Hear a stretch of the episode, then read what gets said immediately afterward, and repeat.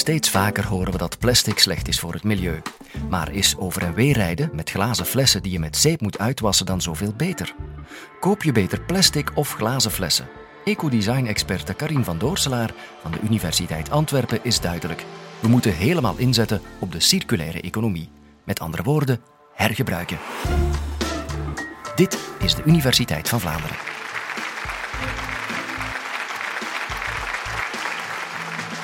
De milieubewuste consument vraagt zich wel eens af wat is er beter voor het milieu? Glazen flessen of kunststofflessen? En daar wil ik vanavond een aantal tips over geven. Maar eerst en vooral, wat is het doel van een verpakking? Een verpakking communiceert met de consument, die vertelt wat er in die verpakking zit. De verpakking is ook een stukje marketing, maar vooral de verpakking dient om een product te gaan beschermen. En men heeft berekend dat de verpakking 90 tot 95 procent het product zal beschermen, want de milieu-impact, beste mensen, zit namelijk in het verpakkingssysteem. De verpakking op zich is één ding, maar we moeten wel ons product gaan beschermen. En het product zelf dat zal ongeveer 90 à 95 procent van de milieu-impact bedragen. Dus de grote uitdaging is, met andere woorden, om een verpakking te ontwerpen die de juiste uitdaging vormt tussen enerzijds niet te veel en niet te weinig. Er is zo'n grafiek opgemaakt waarbij dat we enerzijds de milieu-impact zien versus de hoeveelheid verpakking die we gaan gebruiken. Is er te weinig verpakking, ja, dan gaat het product verloren en hebben we uiteraard een grote milieu-impact door het feit dat het product om zeep is. Gaan we uiteraard te veel verpakking gaan ontwerpen, dan gaan we uiteraard ook een milieu-impact hebben, want dan hebben we overkill en dan zijn we ook niet goed bezig. Dus de grote uitdaging voor de ontwerper is op zoek gaan naar de perfecte verpakking voor het desbetreffende product. Nu, wat is dan uiteindelijk een ecologische verpakking? En uh, daar gaat het over levenscyclusdenken. Levenscyclusdenken, beste mensen, dat betekent wij gaan nadenken wat zijn de grondstoffen. Hoe gaan we die grondstoffen omzetten in materialen? Die materialen worden verwerkt. We gaan de distributie, assemblage, gebruiksfase niet te vergeten.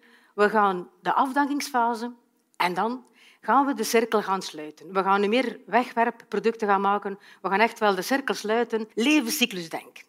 En we gaan kijken wat is de input van energie en hulpstoffen en wat is de output van afval en emissies. Dat is levenscyclusdenken. Nu, beste mensen, ik ga vandaag even hebben over de circulaire economie. Want wij kunnen uiteraard aan de hand van de levenscyclus kunnen wij producten gaan beoordelen, enerzijds naar energieverbruik, anderzijds naar carbon footprint. Maar voor vanavond wil ik het hebben over een selectie van verpakkingen in het kader van de circulaire economie. En waarom circulaire economie? We hebben vastgesteld als we eens gaan kijken wat de voorraad is van onze grondstoffen, dan is het eigenlijk wel bedroevend. Die grafiek die hier nu even verschijnt, die toont een aantal grondstoffen die echt wel uitputbaar zijn. We gaan niet dieper in op de cijfers, maar ik kan u garanderen, beste mensen, nog één generatie en dan zijn heel veel grondstoffen uitgeput. Het wordt met andere woorden hoog tijd dat we zorg dragen voor onze grondstoffen en dat we ze circulair gaan gebruiken. Uitputting van grondstoffen en die één ding. Maar een tweede ding, als we kijken waar de grondstoffen zitten, en ik heb hier een kaart van de wereld, de groen ingekleurde delen van de wereld, dat zijn de continenten waar de grondstoffen zich bevinden. En als je een beetje aardrijkskunde kent, dan merk je direct dat hier in Europa dat er weinig of geen grondstoffen aanwezig zijn. En des te reden te meer voor hier binnen Europa echt wel zorg te dragen voor onze grondstoffen. Want anders gaan wij financieel afhankelijk worden van andere continenten en dat willen we niet. Dus het tweede belangrijk woord voor vandaag is circulair denken. Naast levenscyclusdenken, we denken aan de circulaire economie. En ik heb hier een aantal producten meegebracht vandaag en we gaan het dus bespreken met in het achterhoofd circulaire economie. Een verpakking. Eerst en vooral, de beste verpakking is uiteraard degene die niet bestaat. En wij zouden uiteraard als consument, als naar de winkel gaan, kunnen we misschien beter onze verpakking zelf meenemen. Dus ik heb hier mijn broodzak. 10, 20 keer ga ik met mijn broodzak naar de winkel. De eerste keer keek de bakker wel heel raar. Als ik zei, meneer, een broodje alstublieft. Maar ondertussen, ze kennen mij al in Lokeren en men weet al dat ik mijn lege verpakking dat ik daaraan kom.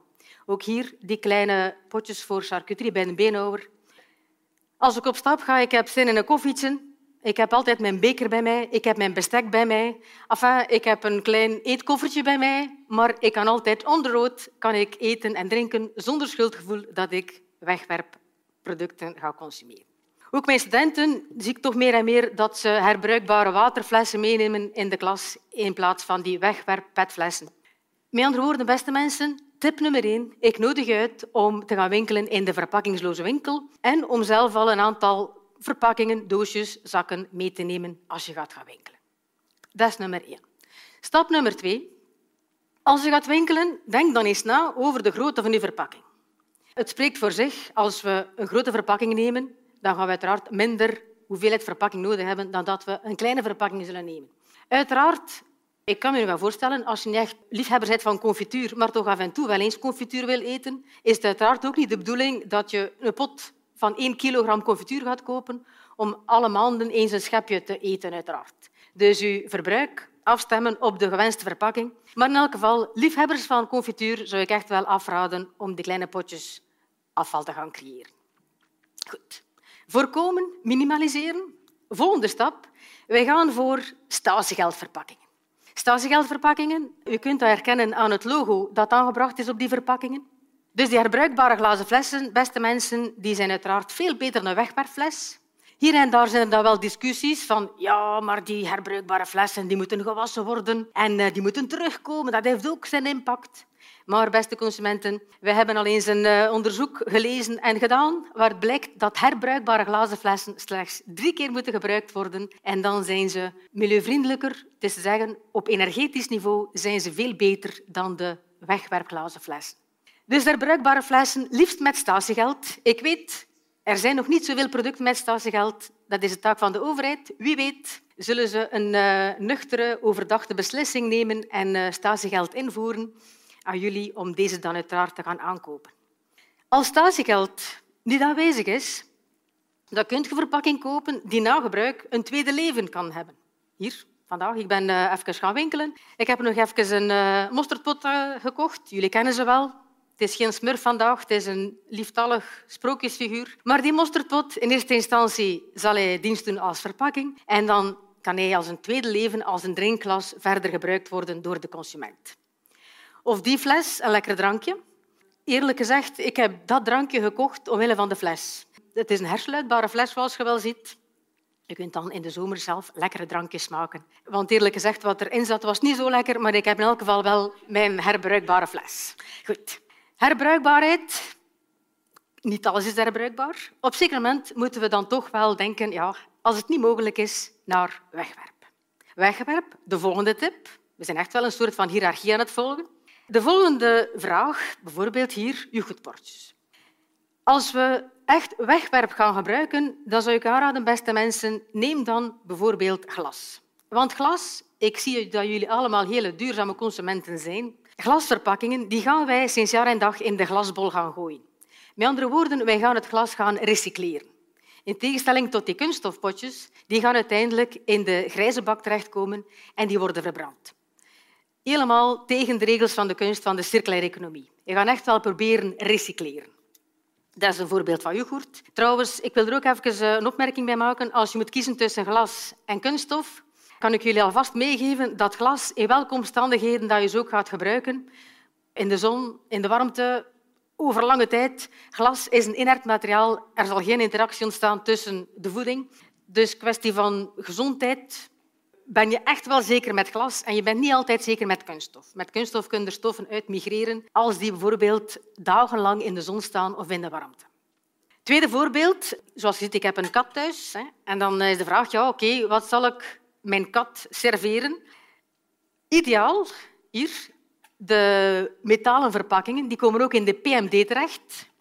In de PMD, plastic flessen, metaal- en drankkartons, metalen verpakkingen, die ga je droppen in de PMD en die zullen gerecycleerd worden. In tegenstelling tot die zakjes, het is inderdaad wel plastic, maar het zal niet in de PMD terechtkomen. Het komt weer terug in de grijze zak, het wordt verbrand, het is verloren.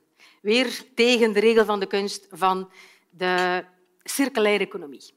Ik zie nu misschien een aantal vraagtekens in jullie ogen verschijnen van ja, PMD, inderdaad, dat staat voor de plastic flessen.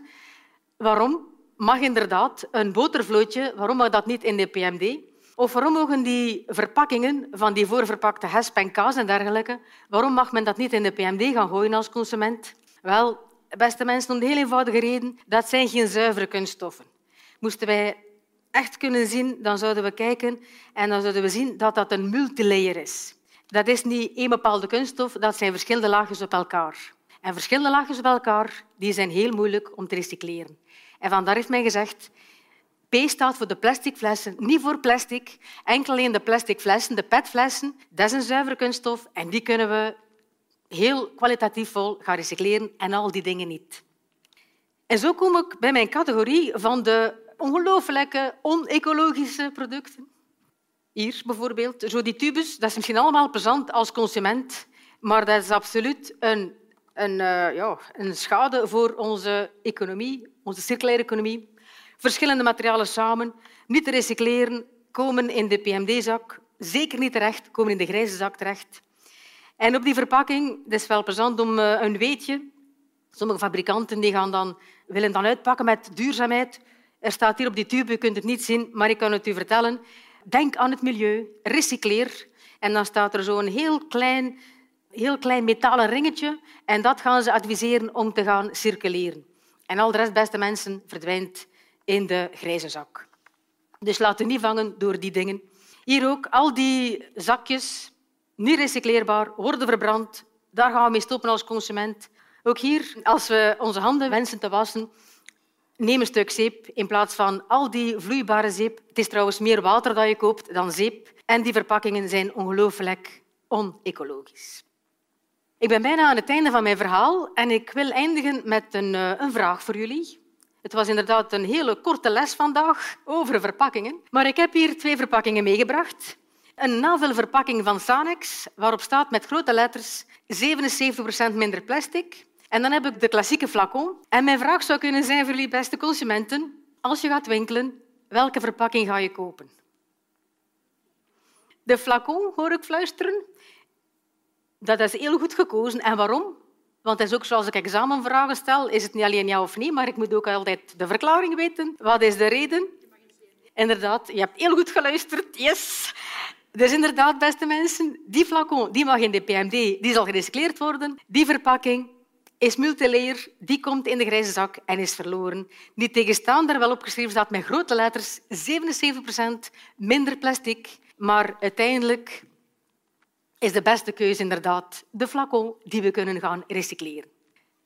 Lieve consumenten, dat was in een notendopje een aantal richtlijnen naar duurzame verpakkingen. Ik weet, het is niet altijd eenvoudig om als consument te gaan kiezen. Soms heb je ook geen keuze. Want uh, bij deze zou ik ook een oproep willen doen aan de verpakkingsontwerpers om met die regels rekening te houden. En ik zou zeker ook bij deze een oproep willen doen aan de overheid dat zij als dirigent optreden om ons als consument te helpen naar ecologische verpakkingen. Om dan te eindigen met de vraag, koop je dus beter glas of plastic? Ik zou zeggen, gebruik je gezond verstand. En ik zou jullie nog willen naar huis sturen met een leuze weg met de wegwerpmaatschappij. Voilà, nu weet je wat je als milieubewust mens echt moet doen. En ook belangrijk, dit aan de rest van de wereld laten weten. Dus tweet, share en like. En alles komt goed met het milieu.